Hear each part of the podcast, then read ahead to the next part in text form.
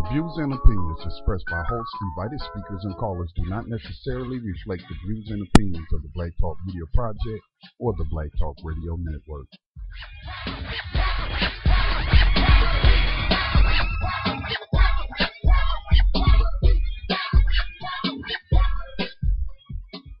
You know, we do whatever we do to survive. Bro. Drop it.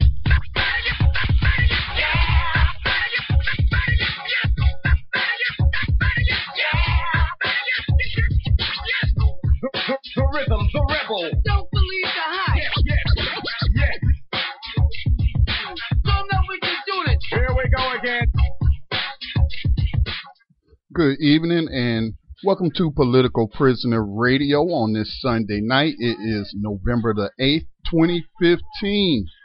Glad that you are tuned in right here on the Black Talk Radio Network. Just want to welcome in those who were just listening to uh, the author activist James Klingman.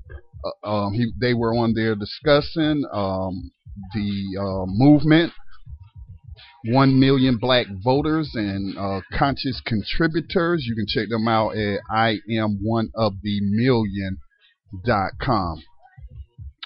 All right, uh, let's get started, and um, we have a lot of stories to share with you tonight here on Political Prisoner, and um, we are joined by, of course, the co-host and co-producer, Sister Amijo. Sister Amijo, how you making out, sis, since your the loss of your mom? Um, it's difficult, you know. I'm going to definitely be, you know, going through the grieving process like, you know, most most people Right. do and, and will go through. So Well, just know you got family that care, and uh, we're gonna keep you and and your um the rest of your family, you know, in our thoughts and prayers. And so, um, so I'm glad that you joined us tonight, and and try to get thank some. you. Yeah, I'm so glad that you joined us tonight. Uh, but we got a lot to talk about to try to cram into uh, hour long program. So let's just go ahead and get started. But let me just first tell people we are going to discuss several stories um, relating to political prisoners. Uh, Herman Bell is one of them. He was active during the 60s movement to make Black Lives Matter in the fight for social justice, the 60s and the 70s. He, of course, was active with the Black Panther Party and the Black Liberation Army. Um, also, we will. Um, there is another uh, emergency medical alert that has gone out, and that pertains to. And did I forget to put the information on here? So, oh, there it is. Robert Seth Hayes, uh, who was also uh, active with the Black Panther Party. Was he active with the Black Liberation Army? Yes. Okay, okay. Um, and then we also want to uh, share some information with you pertaining to one of the NATO three, who's also having uh, some health uh, medical issues, and that's Jared Chase. Again, he was one of the NATO three. Um, and then we will jump uh, to some international news coming out of Israel slash Palestine. I should say Palestine, okay. Uh, but uh, there was a 14 year old girl by the name of Tamara Abu Laban. Um, and she was arrested by Israeli security forces. They are accusing her of incitement through Facebook because, you know, if anybody's using Facebook, uh, you should know uh, that the governments, law enforcement, intelligence agencies are spying on citizens, and of course, they are spying on movements. Um, the Black Lives Matter movement. Um, here in the United States has complained about COINTELPRO light surveillance, and they do a lot of surveillance through Facebook. So I'm not saying, because I'm certainly not going to uh, um, water down my voice on the internet, but you definitely want to be codified. You don't want to make it easy for them. Now, I'm not saying that to say that she did something wrong. Um, I'm just putting that out as a, a general um, suggestion to people that's active on, on Facebook. Don't make it easy for them, and always know that they're watching. All right, and and, and uh, documenting what you're posting. So um, let's go ahead and get started. Uh, sis, before I jump into this story about Herman Bell, and I got some audio I want to play uh, via the Freedom Archives, um, and also uh, Herman's voice. Um, as well. Um, he made a recording from behind bars, and and so I uh, spliced those two together. But before we go to that, um, is there anything that um, you may have uh, come to your attention in terms of announcements uh, since we last uh, uh, communicated about tonight's program? Anything you want to put out? Um, there's actually um, an action coming up for Leonard Peltier. Um, this specific action is going to take place on um, Thursday, November 26th hmm in um, DC. So that's going to be about what three weeks from now. Yeah. Okay. All right, and I believe I may have shared something on Leonard in the last program, and um, but of course we can always update people. Y'all can check us out on Facebook, Political Prisoner Radio. Um, I don't recall from memory the website for the Leonard Peltier Defense Committee, but if you just put that in the search engine, you'll be able to find that. Uh, but there has been some uh, movement on his case as well. Um, yeah, I remember you you had um, um, one of the South American countries, their president might have been Evo Morales, that um met. They had some kind of conference, and also Ban Ki Moon was there. The Secretary General of the United Nations was there, and uh, they issued a call for the release of of, of Leonard Peltier. So I do remember that. Right, and also to um, just to piggyback on some of the reporting that we've been doing about the um, Kingdom of Hawaii. Um, if you wanted to um, talk about the liberation efforts of uh, the indigenous community on the island, and um, you had sent me something about the um, Hawaiian proxy racists. Yeah, uh, the new website I just launched, um, it's probably been up about a week now. It's proxyracism.com. And the purpose of that website is to to bring to the attention to non-white people um, around the world uh, how we assist and that assistance may be willful assistance because we're getting rewarded for being traitors or, or whatnot or for betraying people and betraying movements or you're unwittingly being used as a proxy and you don't even know it. But proxy racism is when the system of racism white supremacists uh, white supremacy and white supremacists will use a non-white person to advance uh, their goals. So I published an article about um, um, the what would Judicial Watch, the right-wing legal group called Judicial Watch. Uh, I subscribe to their email list, and and so uh, they had sent out a press release about several different things that they were involved in, and that was one of them. And they have found some not some uh, people who say they are de- Hawaiian descendant and um, they live here on the mainland, uh, continental United States, as it's called. Um, but um, they found they are filing a lawsuit with them named as the plaintiffs to stop the independence vote for Hawaii to reestablish its sovereignty and reinstitute or reconstitute the Kingdom of Hawaii, which was illegally uh, overthrown. Um, the U.S. government has acknowledged this, the Senate, and, and not just recently either, but um, Dole, the food company, most people might recognize that Dole pineapple. I think they also make ketchup or something.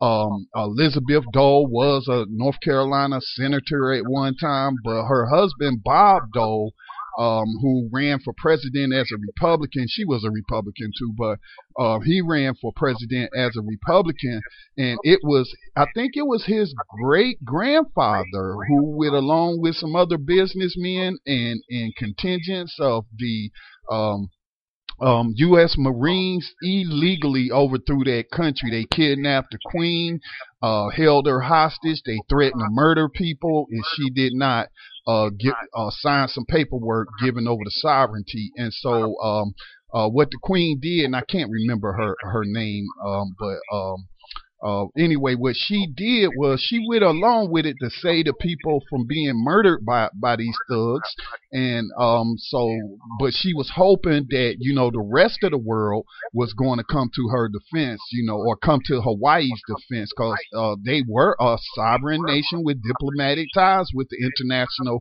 community, but no such thing happened. Did you have any thoughts on it? Um, yeah, I mean, I think one of the um, ma- one of the main issues or key issues here is that in the mainland of the United States, um, various different um, indigenous communities have recognition, and you know, we we know the the ugly history of uh, you know government genocide and the uh, reservation systems and land snatching and thievery. And on the island of Hawaii various different forms of you know local state federal recognition for you know indigenous communities and tribes doesn't exist in Hawaii the same way exists in the United States.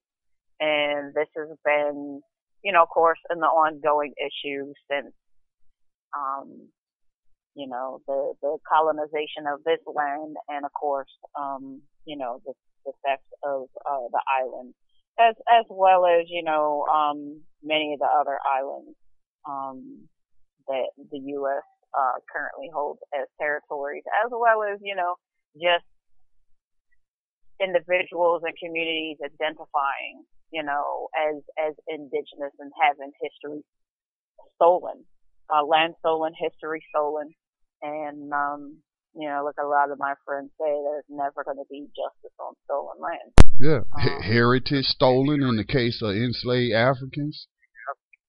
Right. So yeah, we're dealing with a lot, man. Dealing with a lot, but it is good to see they're making that moves, and this isn't something like like they're they just got together and decided to we're gonna vote. Um, no, this is something that the Interior Department, the Obama administration, um, has. Uh, um, I don't. I guess the best way to say is gave their permission. Uh, you know, USA Inc. is is is in one of those rare uh, instances in history is, I guess, trying to right a wrong. I can't. I'm, I'm at a loss for words to describe it, but um, this is being sanctioned. This vote for independence, uh, them being able to establish their own government uh, or reestablish their government, um, has the Well, see, there's two of the. things here, Scotty. Okay. There's there's two things to mention. One is the issue of creating a government very similar to what some of the other nations already have. Okay. You know, um, so that's one thing, being able to establish uh, a, a, tribal government or a system of self-governing.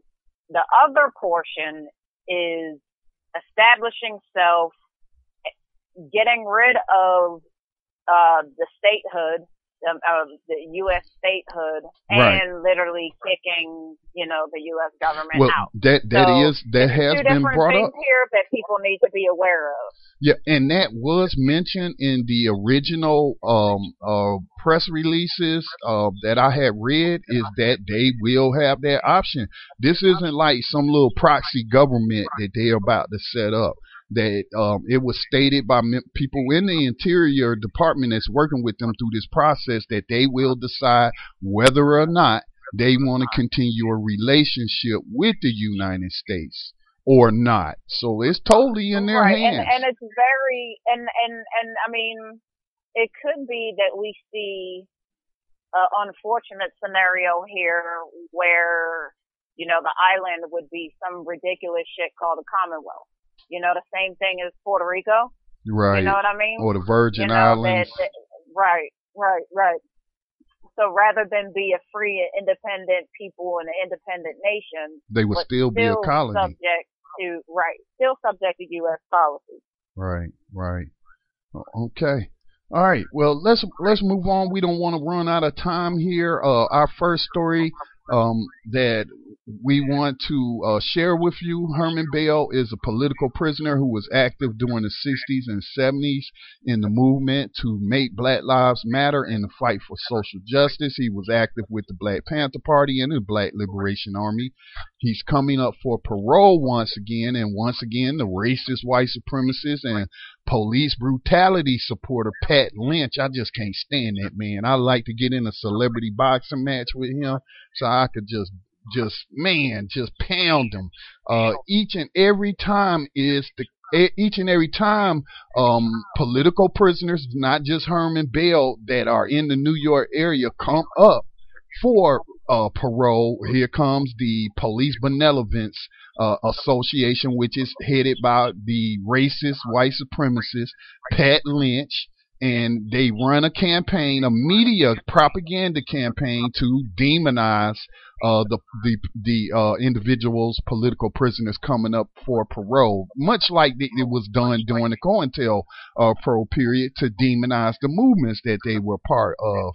And uh, this is the same. Right. I mean, Scotty, yeah. you can look at how Pat Lynch uh, and them are actually trying to demonize Quentin Tarantino you know, right. and saying that like, oh, they've got something for him.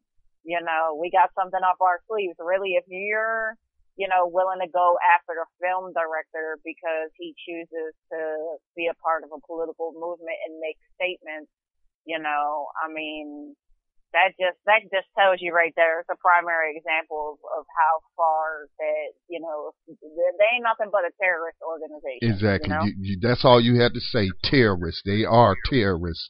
And I actually wrote an article. I hope people will check it out on uh, BlackTalkRadioNetwork.com, and the title of the article is "Why You Should Break Code." And support the Tarantino film Hateful Eight because these hateful police who have also been joined by the border Con- border patrol are calling for a boycott. This film comes out on Christmas Day. It's also starring Samuel. Jackson.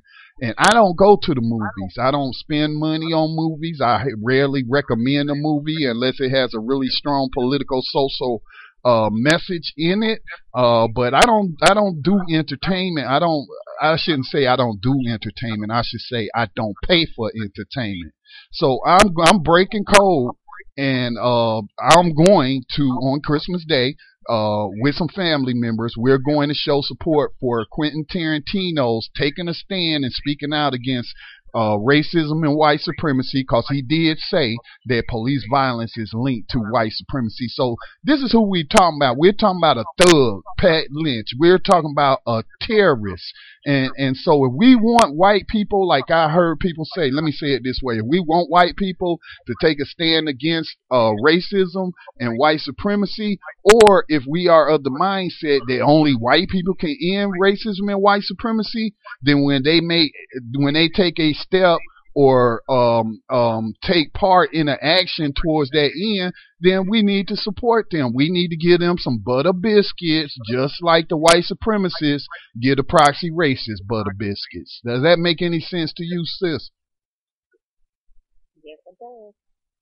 All right, so let's roll into uh, this audio clip. Um, again, uh, thank you, Freedom Archives. They do great work. I think it's freedomarchives.org.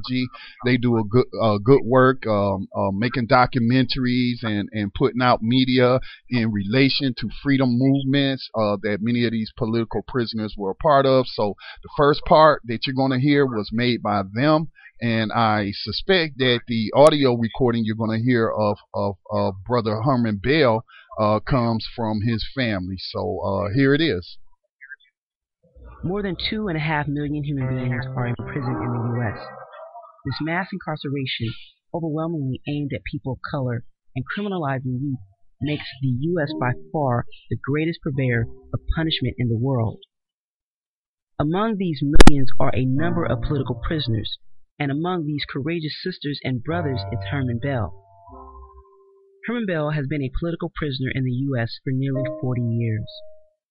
When national liberation and revolution rocked the world in the 1960s and 70s, Herman was active in the social justice movements of those times, particularly the Black Liberation Movement and the Black Panther Party. In the face of intense and, in fact, murderous government repression against the civil rights and black liberation struggles, dedication and militance of Herman and many others intensified. He went underground for several years, until his arrest in New Orleans in September 1973. He and four others then stood trial in New York for the murder of two New York policemen, Joseph Piagentini and Waverly Jones. Their first trial ended in a hung jury. In the second trial, Herman, Nuh Washington, and Jalil Muntaqim were convicted based on the coerced testimony of another former Black Panther member who had been repeatedly tortured in New Orleans.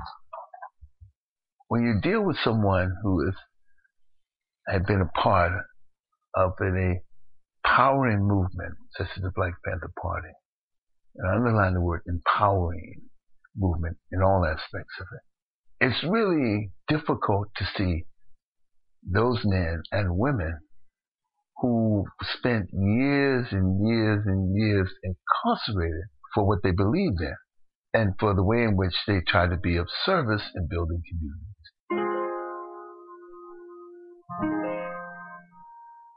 And the prospects of me getting out, I don't know.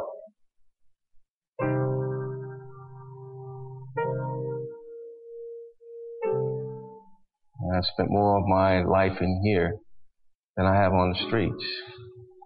Over nearly four decades in prison, Herman has maintained his commitment to social transformation and demonstrated his care and compassion for the black community behind and outside the walls. Aware that mass imprisonment has a deeply damaging impact on African American families, he has provided black youth with a positive role model, a strong, dignified black man who respects himself and others, who keeps his head up even amidst the racist neo-slavery of the U.S. prison system. My name's Simone, and uh, I'm six years old. I'm going to show you a picture that I drew of my family. And it's for my grandpa, Herman Bell. I have a beautiful family. Uh, my my wife, Nancy, my son, Kamel, and I have uh, two grandbabies. Sage is in the fifth grade, going on the sixth grade, and is doing really well. And Simone, what grade are you in? Just kidding. Simone's in the first grade. She's doing really well in the first grade. I want my daughters to know their grandfather, and I want them to know him outside of jail, outside of a place where they can't, you know, hug or kiss him if they want to, where they can't wake up and enjoy the sunshine or talk about um, going to the park or going to a movie or, um, you know, where he can't read them a bedtime story if he wanted to. It, it has been extremely hard on my family, uh, this this uh, imprisonment. Herman is very close to our hearts. Has been uh, incarcerated out there for my whole life and for our children's whole lives, and the only contact um, that they've had with him is through either a glass window or over a table in a prison visiting room. And you know that's very hard for young children to understand and to take in. When we visit, it's hard because we just imagine him coming home with us, and it's um, hard to not have that happen. Right when I had to go, I started crying because I really didn't want to go. I wanted to, um, I wanted him to come with me or me to stay with him and visit more.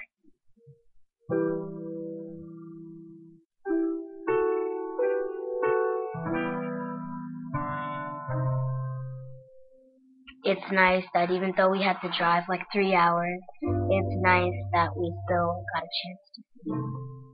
I think it's you know it's the number one priority and goal in our life at this point is to um, obviously raise them to be the best they can be, but um, in doing that, you know, the number one thing is for their grandfather to come home and enjoy us as a family unit. I don't think we'll ever be whole as a family until he's able to come home and um, live with us and enjoy the spoils of having these beautiful grandchildren and um, watch them grow up and do all the things that um, a grandfather should get to do, and likewise for the grandchildren that get to be with their granddad, who they love and adore. I mean, he's an amazing man. You know, he's kind and generous and loving and compassionate and just a really great person to be around. He deserves a opportunity just like anyone else, a fair shot to be heard and to come home legitimately, regardless of what anybody thinks around the political nature of, of the case and facts surrounding and things like that. He is um, more than served his sentence and deserves parole, deserves to come home. If you want to talk about looking at a man for who he is, then let's look at who he is. Let's look at what he's done. Let's look at what he stands for. And Let's look at what he does on a daily basis, not just for our family and for us, but for other folks, for other people in the community.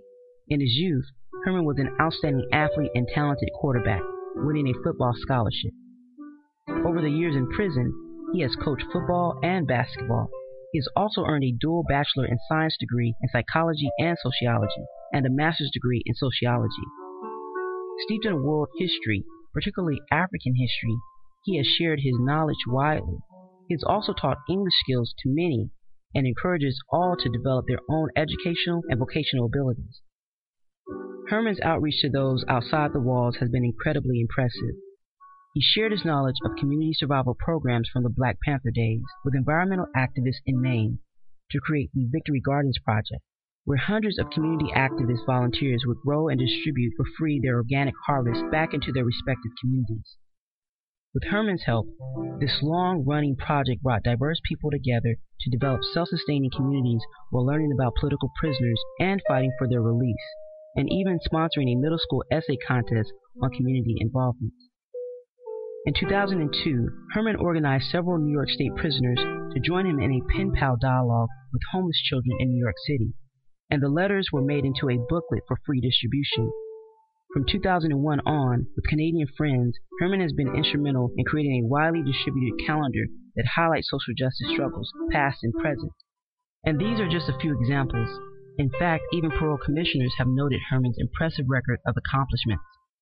My commitment to the uplift of uh, of our people, that is what keeps me going. You know, that uh, is the focus of my life. And for all of us who are out here, who are active and continue to be active, the fact that, that he's there and still alive and still active is an important signal for us as well. We need him here out on the street. We need him here with all of his creative energy and all of his creative brilliance. We cannot forget Herman Bell. And we want to go to the park with him. I want to go to the movies with him. I want to have a party after he um, comes back. And um, just really, really wanted to come back. Because I really, really miss him and I love him so much.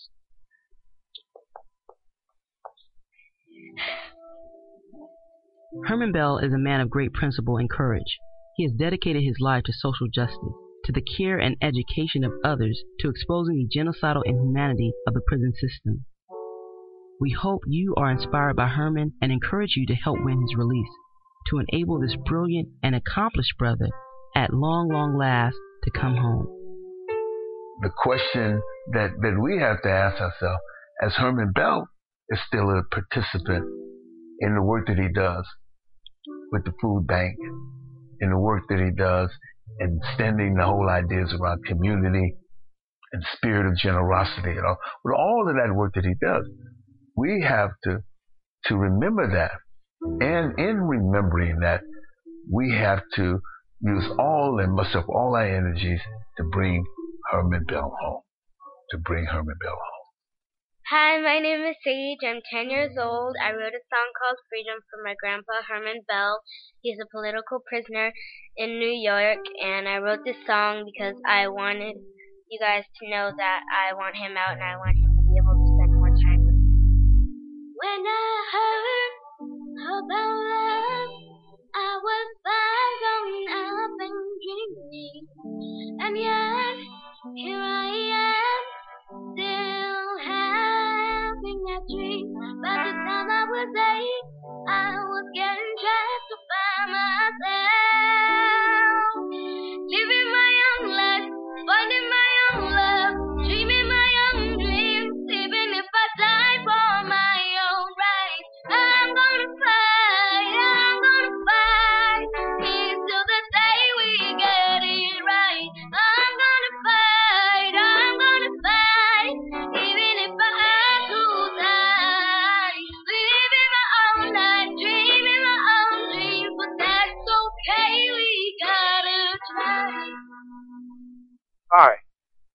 Message from Herman Bell.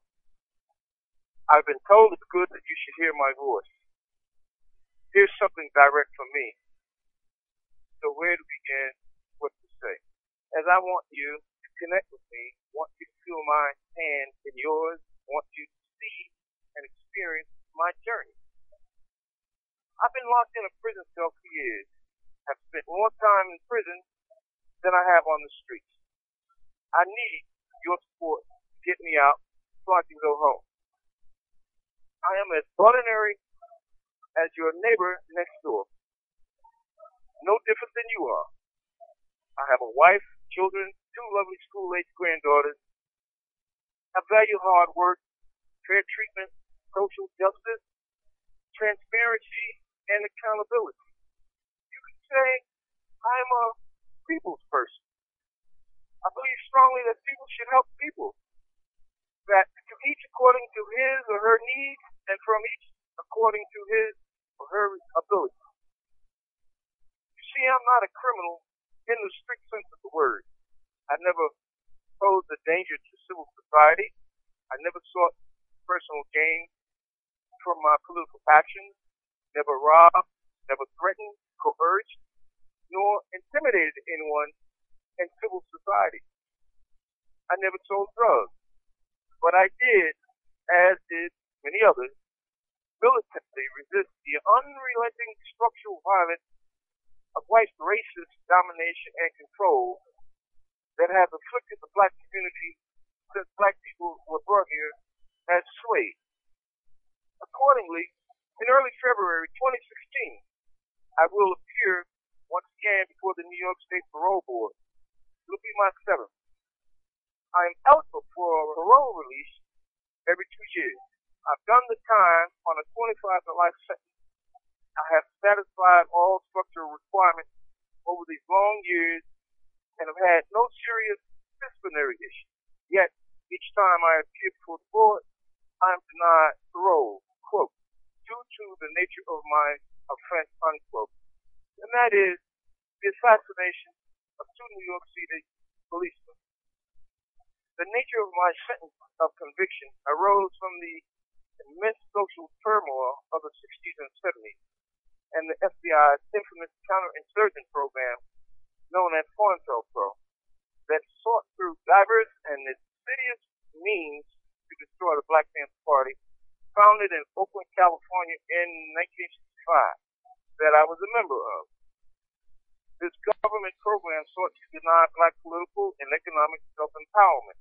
Destruction of the Black Panther Party, in the words of then FBI Director Hoover, quote, by any means necessary, unquote. And this was a paramount to their design.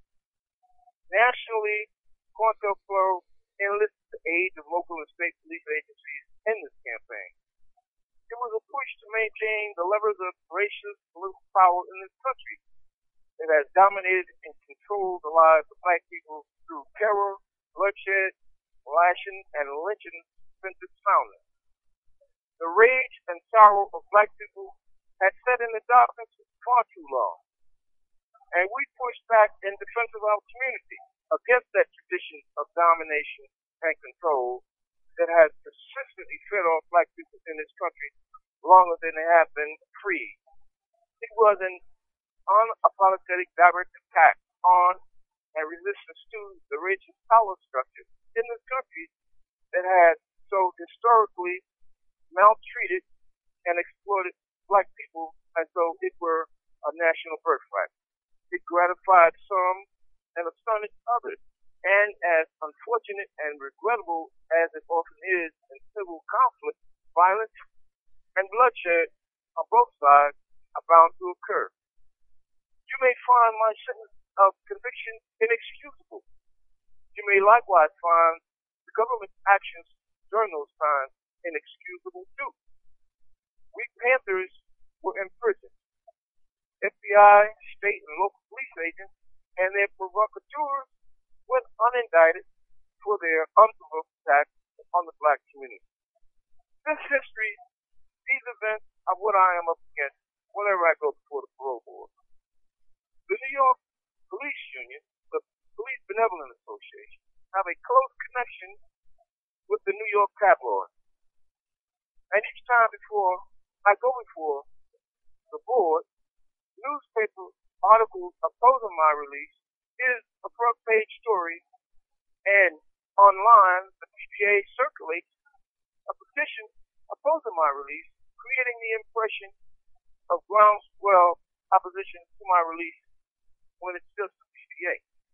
You can write the New York State Parole Board and tell them how you feel.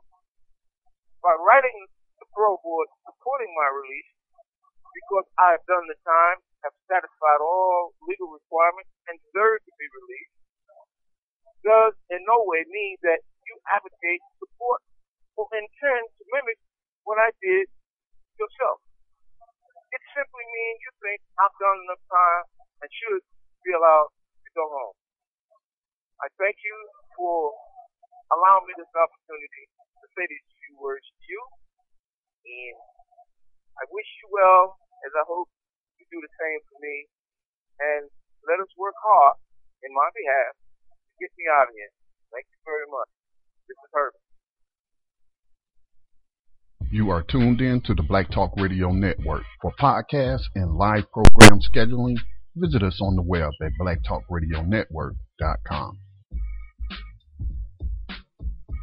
And welcome back to Political Prisoner Radio. We broadcast this program every Sunday night at 9 o'clock p.m. Eastern Time. It is hosted by um, myself, uh, Scotty Reed, as well as co produced and co hosted by Sister Amijo Whitlock. I'm not going to spend a whole lot of time on commentary there. You heard all you needed to hear because we got other stories we need to get through uh, before the next program comes on. But I have linked to in the program description, or you can just go there yourself and you can go to freehermanbell.org. That's freehermanbell.org. All right, and um, I'll just say this: I understand that the Black Lives Matter movement is a very young movement, and they're still finding their way in the world. But at some point, I would like to see that uh, you make political prisoners matter. Uh, because uh, while I do not want to speak any ill uh, into the future, but it is possible that you too one day could be a political prisoner, especially if you stand on your principles and you don't compromise with this system. All right. Uh, so um, we need all hands on deck in terms of our political prisoners because they have been locked up for far too long. Political prisoners and prisoners of war is a, a description that I uh, have heard other political prisoners call themselves. And there is a war. There has always been a war on black life in this in this community. And they, um, I'm not going to say they were the first one, the first movement to work to make Black Lives Matter, but I would say uh, prior to now that they were the last movement and it is just shameful that all these other black organizations and, and, and politicians and whatnot uh, don't give a damn about them because they sold out for butter biscuits, man. I'm telling you, proxy racism is is a terrible uh, problem, and it's a subset of racism and white supremacy. Um, I do want to share real quick before Amijo uh, shares uh, the last two stories with you. There is a, a urgent medical emergency for Robert Seth Hayes. I will read that to you. It, con- it came to me via NYC Jericho, and um, I'll just read it. Um, I just received a call from Ori Lumumba regarding Seth Hayes. Uh, as many of you know, Seth has a chronic cough since May of this year, for which he did not receive any diagnosis or treatment for many months. When Seth finally saw the pulmonologist at Coxsackie on Monday, November the 2nd, The doctor wanted to know why the medical personnel at Sullivan had waited so long to bring Seth for a pulmonary exam. The pump pulmonologist intends to schedule for Seth a CT scan, a CT scan of his heart and blood work. The pulmonologist thought there might be some infection, but needs more info. In addition, the facility doctor, Dr. Uh, Cedorowitz, uh, told Seth to come to the clinic to use the nebulizer whenever he feels short of breath. Seth has been using an inhaler twice a day. Seth does not get to carry his inhaler, so he needs to go to medical when he gets short short of breath. And also, the nebulizer twice a day for a while now, although he does not yet have a diagnosis of the cause of his chronic cough. On a prior occasion, about 10 days ago, Correction Officer Slater, who was accompanying Seth to the clinic, stated that Seth did not really need the nebulizer. So, man, I, am going to reserve my commentary for right now. Uh, then the nurses did not attend to Seth, and he had to overcome his difficulty breathing on his own. Today, the same thing happened again with C.O. Slater once again claiming that Seth did not really need the nebulizer.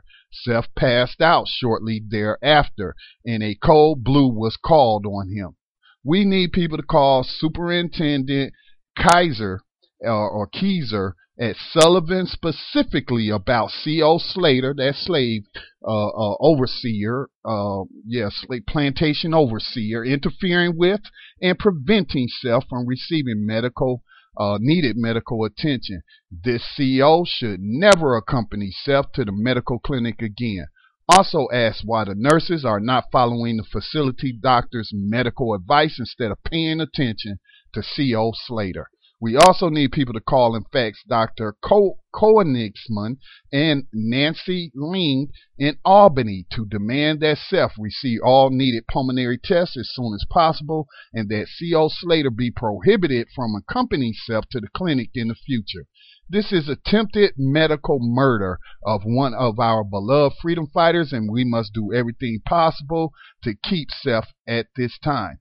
Uh, Superintendent Kaiser at Sullivan's telephone number is 845 434 2080. Again, this is Superintendent Kaiser. That is 845 434 2080. Dr. Koenigsman is 518 457 7073. That's the phone number 518 457 7073. And the fax number is 518 445 7553. That's 518 445 7553. That's the fax.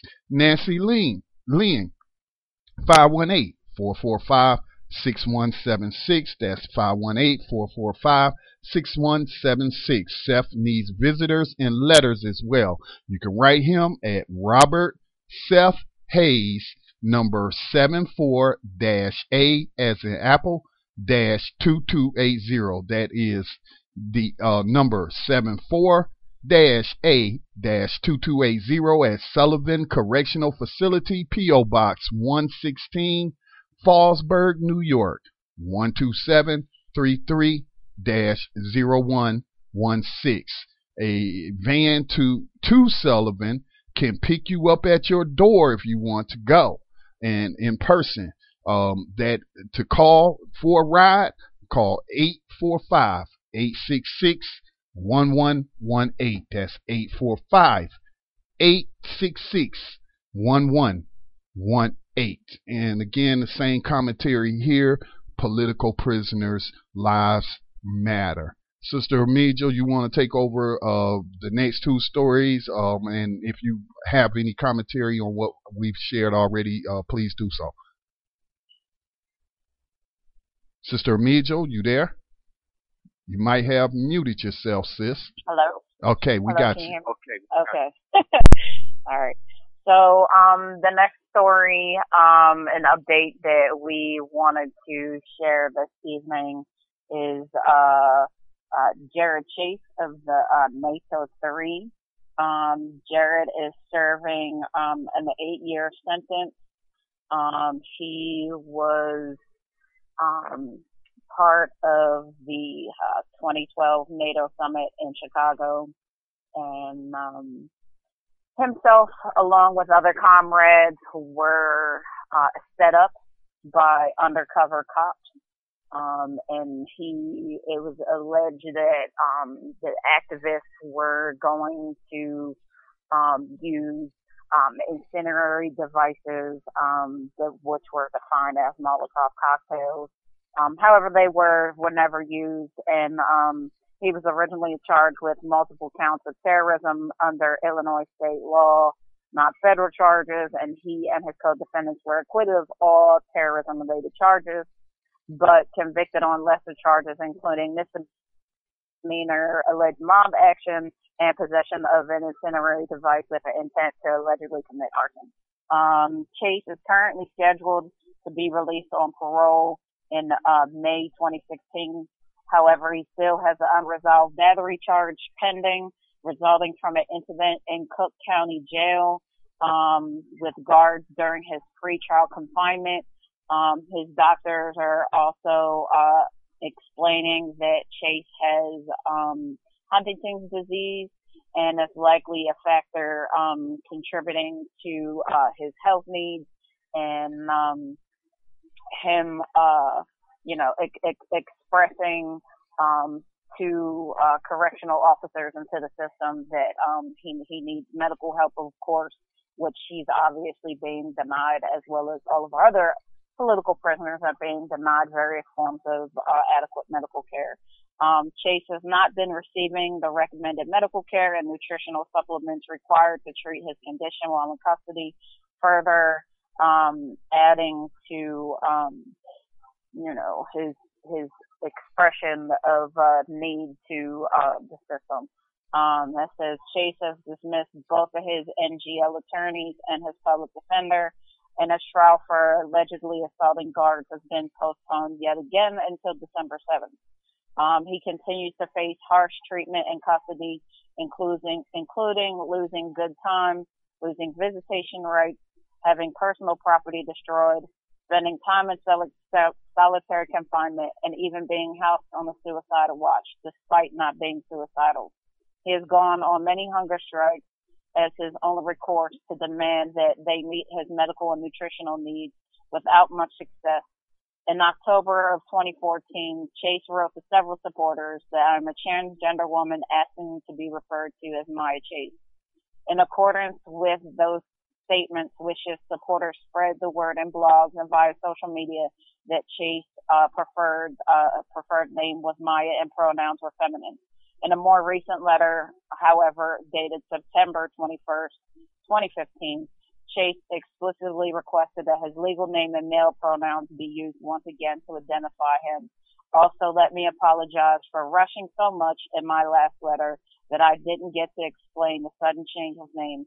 After a lot of thinking, I've decided even though I am uh, B-I-T-S-G-Q,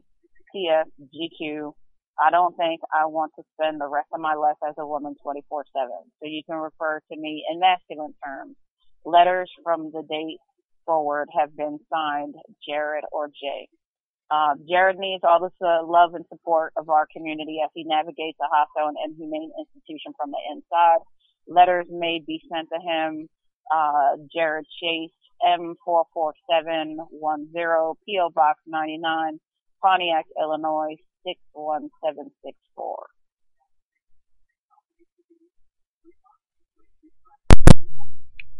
Um, same thing. Political prisoner lives matter, and it's just a shame that um, you know it's a it's a very small um minority of people who are even aware of political prisoners. And of course that's the purpose of this program is to make you aware of these political prisoners. I'm not blaming you for not knowing what you don't know because i know there are not many uh, places that you can get this type of information. But once you come into the knowledge of the information, it is also incumbent upon you to share the information with others, whether you just share the podcast, whether you uh, follow the page Political Prisoner Radio and uh, ask others um, and you know, linking up and and following the websites that we link to for the political prisoners. But I, I just feel really, really bad that these people um, are going through this, and there isn't a um, there isn't really um, I don't want let me use choose my words carefully, Sister Amijo. There just isn't a high they they're not getting the high profile that they need considering the sacrifices that they have made. Right. And did you want to uh, go into our last international story uh, of a new political prisoner? Right. In our last um, story, and and and I think you know, as I've explained before on the previous show, that you know we and and I mean, you and I have talked about this. Um, you know, linking uh, international struggles um, across the world. Um, that you know we we need our connections, you know, between our international brothers and sisters to if we're going to change, you know, anything here in this land and territory, and if we're going to, you know, uh, smash a state and capitalism, racism, white supremacy, you know, um, you know, we're going to have to, um, you know, link, link arms with, uh, you know, our brothers and sisters and allies in, Right. in other nations. And, And, and before you know, Malcolm, I think, I'm, I'm sorry, Right, sis. I just wanted to say before Malcolm X was assassinated, that's one of the things that he was working on, establishing those connections with with uh people overseas to to you know link the struggles. Uh, but then he was assassinated, and uh, then the you know when you probably know more about the history than I do, Sister Meja. But even the Black Panther Party picked up on that internet that uh move that Malcolm made in establishing you know uh lines of communication and solidarity with with uh oppressed people all over the world and they actually had a chapter of the Black Panther Party in Palestine. Oh, I mean, absolutely. You know, like that's one of the cornerstones of, uh, you know, Huey specific ideology was, you know, internationalism, you know, and intercommunalism, you know, um, and that's why the Panthers were, you know, able to go all around the world and had allies all around the world. And they're still, you know, allies, you know, around the world, um, from a multitude of different generations now. Um, but yeah, I mean, I think it's, you know, important to even talk about, you know, the issues that, you know, youth are having here, you know, in the schools where we're seeing, you know, police brutalize our children in the schools. You know, there's also, you know, in Palestine, there are days where some of these children can't even get to school, you know, cause the military is out there, you know, intimidating children, you know, beating their parents, locking them up you know. Um, and, and, and Tamara's story, um, is just a prime example, you know, a 15 year old girl, you know, who was, was arrested after, you know, there was a, a, a raid, um, in her community and she was arrested for, um, posting things on Facebook. Um, and now, uh, according to News on Friday, that she was released on bail and on house arrest for four days by simply, you know, fighting against the occupation and whatever it was that she had posted on Facebook. I- mean, I'm just reminded of where you are, sis, in Baltimore during the Baltimore uprising. Um, a lot of those people are, are in a similar situation as she is in, you know, organizing on Facebook and agitating, which I try to do that every day.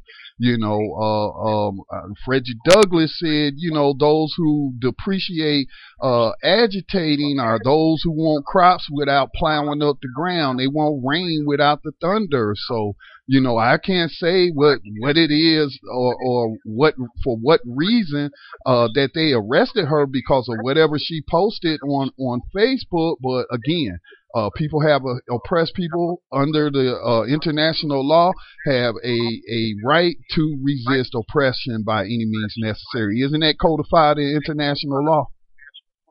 It is, and, and it also, you know, reminds me of, uh, you know, during the rebellion when the cops and the National Guard um, set up the youth from Frederick Douglass High School right there at Mondawmin Mall. And, you know, I was just looking at some of the footage recently and I was telling somebody about how, you know, they're literally out there shooting, you know, shooting at the young people and shooting rubber bullets. And there's some raw video that, you know, I looked at a young person getting shot in the head with a rubber bullet. You know, he, he's actually video recording, you know, um, you know, the police and National Guard and other youth, you know, um, running through the streets. And in the midst of his recording, I guess it may have been his cell phone, you know, he got shot. And, um, you know, it just, sometimes I think here in, in the U.S. people don't look at what is happening, you know, all around the world and, and making those, um, strategic connections and, and links and, you know, understanding, you know, the same thing that's happening here is being exported, you know, to other places around the world. And, um, you know, uh, it's, we, we've got to end the occupation and, um, you know, no more U.S. um, funding um, for Israel, and um, you know, the the the land must be free, the people must be free, political prisoners must be free, and um, you know, we need to end Zionism. Most certainly, now, and people should think about how our children over here are be are lack of resources. Uh, you know, because we do New Abolitionist Radio on Wednesdays to bring uh, to people's attention slavery was never abolished in the United States. That um, you know they can put you into slavery as punishment for crime, as it states clearly states in the 13th Amendment. And and you know I remember reading some arg- articles shared in our group, "Move to Abolish 21st Century Slavery" on Facebook, uh, how there's more money being spent to build prisons than there is being put into schools to provide resources or even build new schools or repair dilapidated schools and whatnot. And now you think about the billion dollars annually, not not every 10 years or 20 years, annually, every year, a, a, a a billion dollars is, is, is being of your tax dollars being given to Israel to oppress the original inhabitants of, of that land. Um, so yeah, people may not think we you don't well you know it's not my problem and i don't have no connection to it. I don't have a dog in this fight. Uh yes you do because you're funding one side. So yeah. But the struggles are it's it's like i'm thinking of this rap song uh, i can't remember the group name but all around the world the same song when it comes to oppressed people, uh, especially non-white people, primarily non-white people. Uh, we do not have any political prisoner birthdays this week uh, to announce, um, but um, of course, if we have any coming up, uh, we'll we'll share them uh, with you on our Facebook page. Follow us on political uh, on Facebook at Political Prisoner Radio. Uh, make sure that you tell somebody about this program so we can spread the word about political prisoners. Because many people don't even think the uni- or know that the United States has political prisoners. Sister Meja, you got any final uh, closing thoughts? Um, yeah, I guess my um last comment was that uh, we have uh, some court support needed for um, uh, Tyler's uh, sentencing, um, and Tyler Lang um, is one of the um, men being charged with the um, the animal rights. We've we've talked about his case um, before. So he's being charged under um, the Animal Enterprise Terrorism Act. Yes, and yes. um, he has a court case coming up December 18th. Yes. Um, and we had a supporter uh, reach out to us. Um, so um, just wanted to put this information out. Um, Can we get early. that up on the Facebook So, page? Yeah. So so the supporters um, and listeners will know that's coming up December um, 18th in uh, Chicago. Um, Okay. so yeah, as as as this gets closer, um, we'll have uh, some more information and um, supporters on to um, speak about um, what's needed All in right. Tyler Lang's case.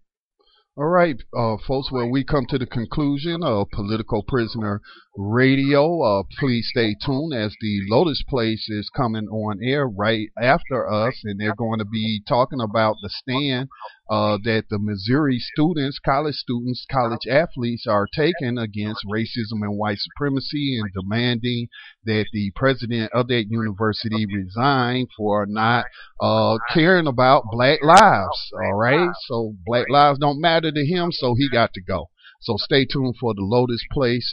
Uh, we will be back on air with um, our weekly our weekly episode of Political Prisoner Radio next Sunday. Until then, be safe behind these enemy lines.